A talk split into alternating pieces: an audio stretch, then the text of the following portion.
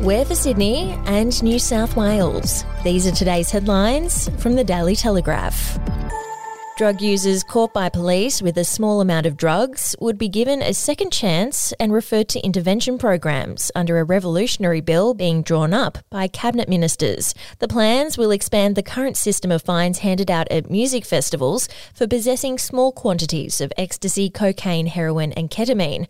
They also build on the state's cannabis cautioning scheme, which has given police the discretion to formally caution adults detected for minor cannabis offences rather than charge them.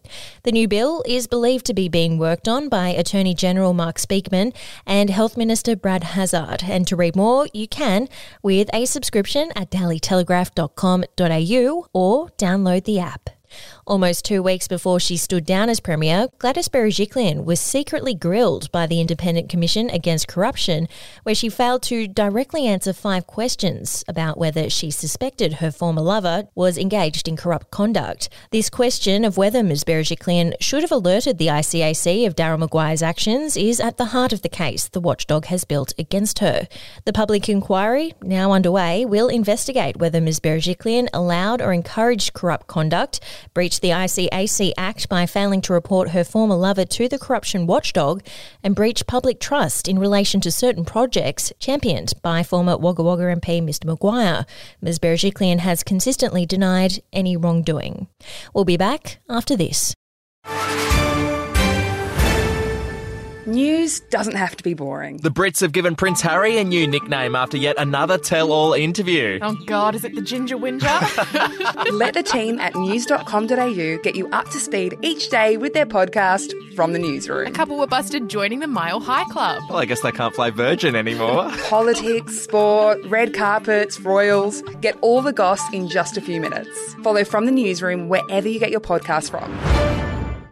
Desperate New South Wales farmers are warning they urgently need 16,000 workers from interstate and overseas to deliver the current harvest, or shoppers will end up paying the price. And Prime Minister Scott Morrison's decision last week to put the brakes on New South Wales Premier Dominic Perrottet's move to throw open borders to all, including migrant workers, has left them fuming. After years of drought and struggle, farmers are finally looking at a bumper harvest. They want the border with Queensland open so that professional fruit pickers can come into to New South Wales to assist with the harvest from now until July.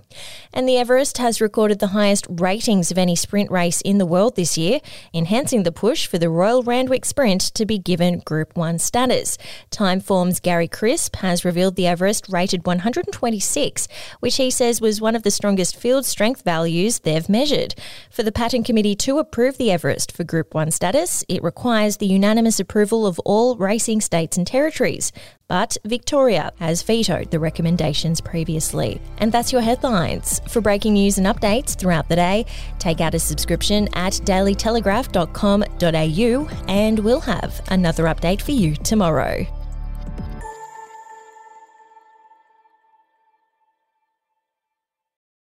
Australian history is full of colourful but forgotten characters, from alleyway gangsters to Cold War spies and eccentric entrepreneurs. There are hundreds of incredible stories of adventurous Aussies that never make it into our history books. Each week, I talk to some of the country's greatest history authors, sleuths, and yarn spinners to uncover the untold stories of some of our most interesting and offbeat ancestors. The show, in black and white, can be found wherever you get your podcasts.